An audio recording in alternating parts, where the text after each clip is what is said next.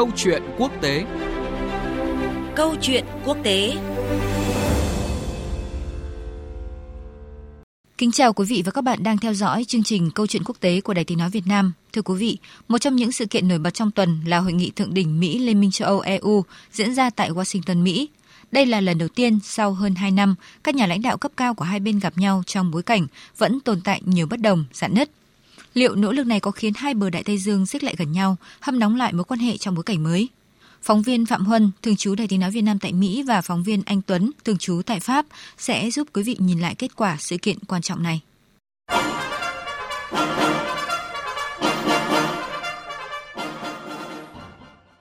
Trong tuần, Tổng thống Mỹ Joe Biden, Chủ tịch Ủy ban châu Âu Ursula von der Leyen và Chủ tịch Hội đồng châu Âu Charles Michel đã đồng chủ trì hội nghị thượng đỉnh Mỹ-EU Mục tiêu quan trọng là hướng tới một mặt trận thống nhất sau nhiều ngày có những thông điệp trái chiều về cuộc xung đột Israel-Hamas. Kết thúc hội nghị, các nhà lãnh đạo Mỹ và Liên minh châu Âu thống nhất được hai vấn đề là căng thẳng Israel-Hamas và hỗ trợ cho Ukraine. Phát biểu trước báo giới sau hội nghị, Chủ tịch Hội đồng châu Âu Charles Michel nêu rõ. Chúng tôi muốn tiến trình hòa bình dựa trên giải pháp hai nhà nước – Liên minh châu Âu được thành lập vốn dĩ đã là một dự án hòa bình. Vì vậy chúng tôi sẽ nỗ lực không mệt mỏi và hợp tác chặt chẽ với phía Mỹ nhằm chấm dứt vòng xoáy của bạo lực. Tuyên bố chung cũng khẳng định quan hệ đối tác EU-Mỹ mang lại lợi ích cho công dân ở cả hai bờ Đại Tây Dương, đồng thời EU và Mỹ cam kết hơn nữa trong việc xây dựng sự thịnh vượng và tăng cường hợp tác về an ninh quốc phòng. Tuy nhiên, về vấn đề thương mại, đúng như dự đoán, hai bên đã không đạt được thỏa thuận nào để giải quyết các tranh chấp thương mại kéo dài, trong đó có việc đình chỉ thuế quan đối với thép và nhôm của EU và Mỹ. Phía Mỹ cho biết tạm thời sẽ tiếp tục đưa ra một số biện pháp giảm thuế đối với thép và nhôm của EU.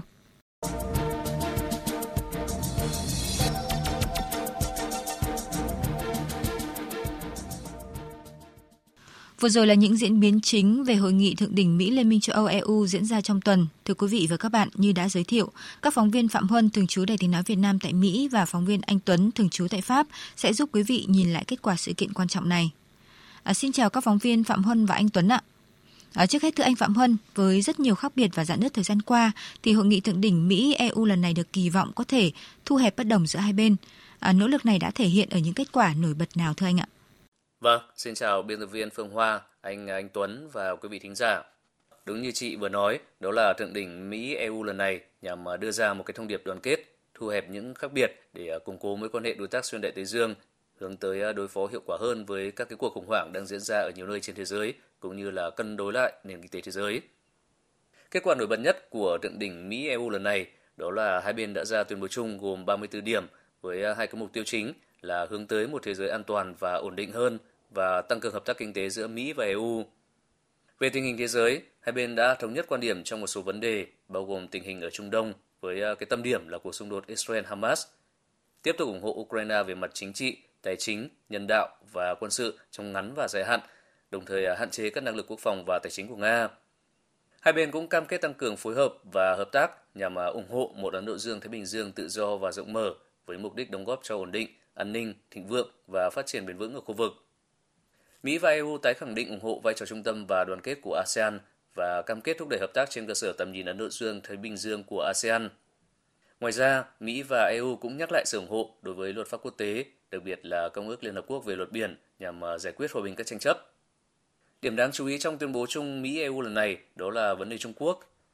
Tuyên bố chung Mỹ-EU vào năm 2021 chỉ có một đoạn về Trung Quốc, nhưng à, tuyên bố hôm 20 tháng 10 vừa qua thì à, có 5 đoạn – báo hiệu cái sự phức tạp trong cách tiếp cận của Liên minh đối với Bắc Kinh.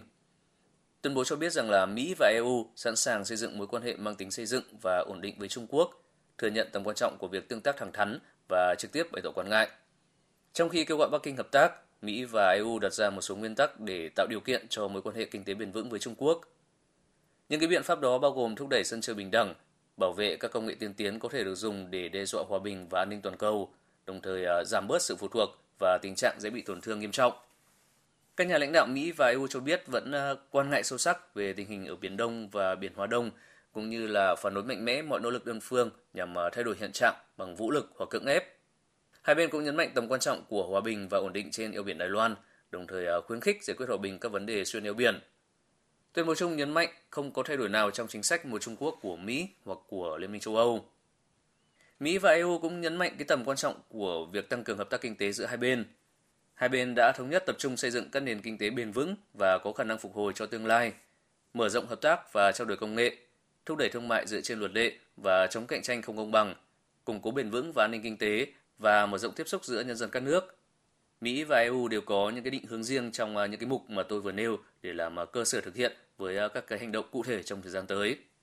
À, vâng, bên cạnh những vấn đề đã đạt được thì dù đã quyết tâm nhưng rõ ràng à, vấn đề thương mại vẫn là một trong những rào cản lớn đối với quan hệ đôi bên khi chưa một thỏa thuận nào đạt được tại hội nghị vừa qua nhằm giải quyết các tranh chấp kéo dài. À, thưa anh, anh Tuấn ạ, nguyên nhân là do hai bên chưa đủ thiện trí hay khác biệt còn quá lớn ạ?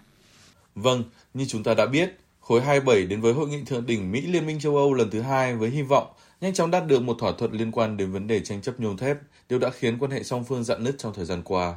Việc tìm được tiếng nói chung trong hội nghị lần này là tối cần thiết đối với Liên minh châu Âu, bởi thỏa thuận được thiết lập năm 2021 chỉ dừng lại ở mức Mỹ cho phép nhập khẩu số lượng hạn chế các sản phẩm liên quan đến nhôm thép của Liên minh châu Âu vào thị trường này và tiếp tục bảo lưu chương 232 trong quy định về thuế quan của Mỹ đối với thép và nhôm được áp dụng dưới thời cựu Tổng thống Donald Trump.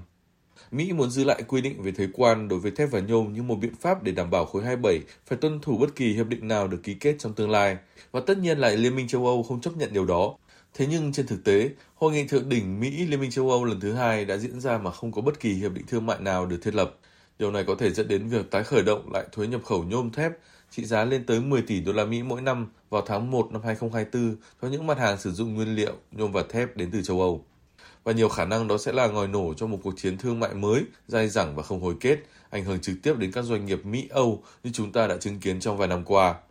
Tuy nhiên, vẫn còn sớm để chúng ta nghĩ đến một kịch bản như vậy. Liên minh châu Âu và Hoa Kỳ vẫn còn thời gian đến cuối năm để đạt được một thỏa thuận chung. Và những cuộc đàm phán như thế này thường chỉ đạt được kết quả vào phút cuối cùng bởi các quốc gia đều muốn tránh việc phải nhượng bộ và trở thành bên yếu thế hơn.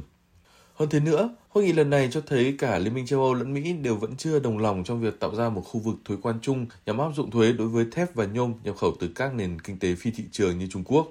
Theo thỏa thuận được đề xuất tạm thời vào ngày 3 tháng 10 vừa qua, Mỹ và Liên minh châu Âu đồng ý áp dụng một loại thuế để bảo vệ thị trường nội địa trước thép và nhôm nhập khẩu từ các nguồn cung dư thừa công suất và chi phí thấp. Thuế sẽ ở mức 25% giá thành đối với thép và 10% đối với nhôm. Ngoài ra, Mỹ và Liên minh châu Âu vẫn còn những bất đồng liên quan đến cơ chế điều chỉnh carbon CBAM mới được khối 27 áp dụng hồi đầu tháng 10 vừa qua. Đây cũng là một cơ chế mới của châu Âu nhằm chống lại các nguyên liệu gây ô nhiễm đến từ các thị trường có chi phí thấp.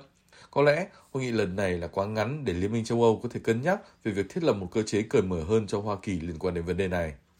Tại sự kiện này, hai bên cũng không đạt được thỏa thuận nào về các khoáng sản quan trọng theo đạo luật giảm lạm phát IRA của Mỹ. Theo IRA, các công ty phải cung cấp bằng chứng về tỷ lệ phần trăm khoáng sản nhất định đến từ Mỹ hoặc các đối tác đã ký kết hiệp định tự do thương mại với Washington trong pin ô tô điện để có thể hưởng trợ cấp từ đạo luật này. Và với kết quả như vậy, các nhà lãnh đạo châu Âu bày tỏ lo ngại rằng các khoản trợ cấp theo IRA cho công nghệ năng lượng sạch sẽ giúp các công ty Mỹ hoặc các đối tác hiệp định tự do thương mại với Hoa Kỳ có nhiều lợi thế cạnh tranh hơn các đối thủ đến từ châu Âu.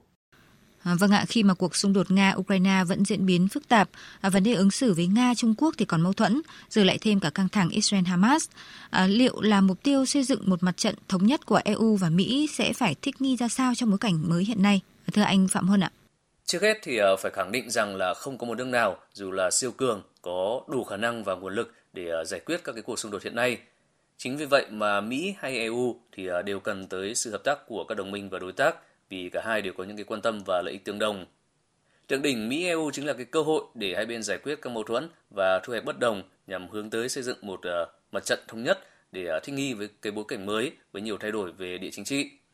Trong bối cảnh khủng hoảng toàn cầu, xung đột Nga-Ukraine vẫn tiếp diễn, xung đột Israel-Hamas vẫn chưa hạ nhiệt, thì ờ, các cái nhà lãnh đạo Mỹ và châu Âu mong muốn thể hiện mặt trận thống nhất, tìm cách ờ, tăng cường quan hệ đối tác chiến lược Đặc biệt, cả hai bên đang tìm cách ngăn chặn mặt trận thứ hai tiềm tàng trong ờ, xung đột Israel-Hamas có thể chứng kiến sự tham gia của phong trào Hezbollah ở Liban hoặc cả sự leo thang trong khu vực với những cái phân nhánh khó lường.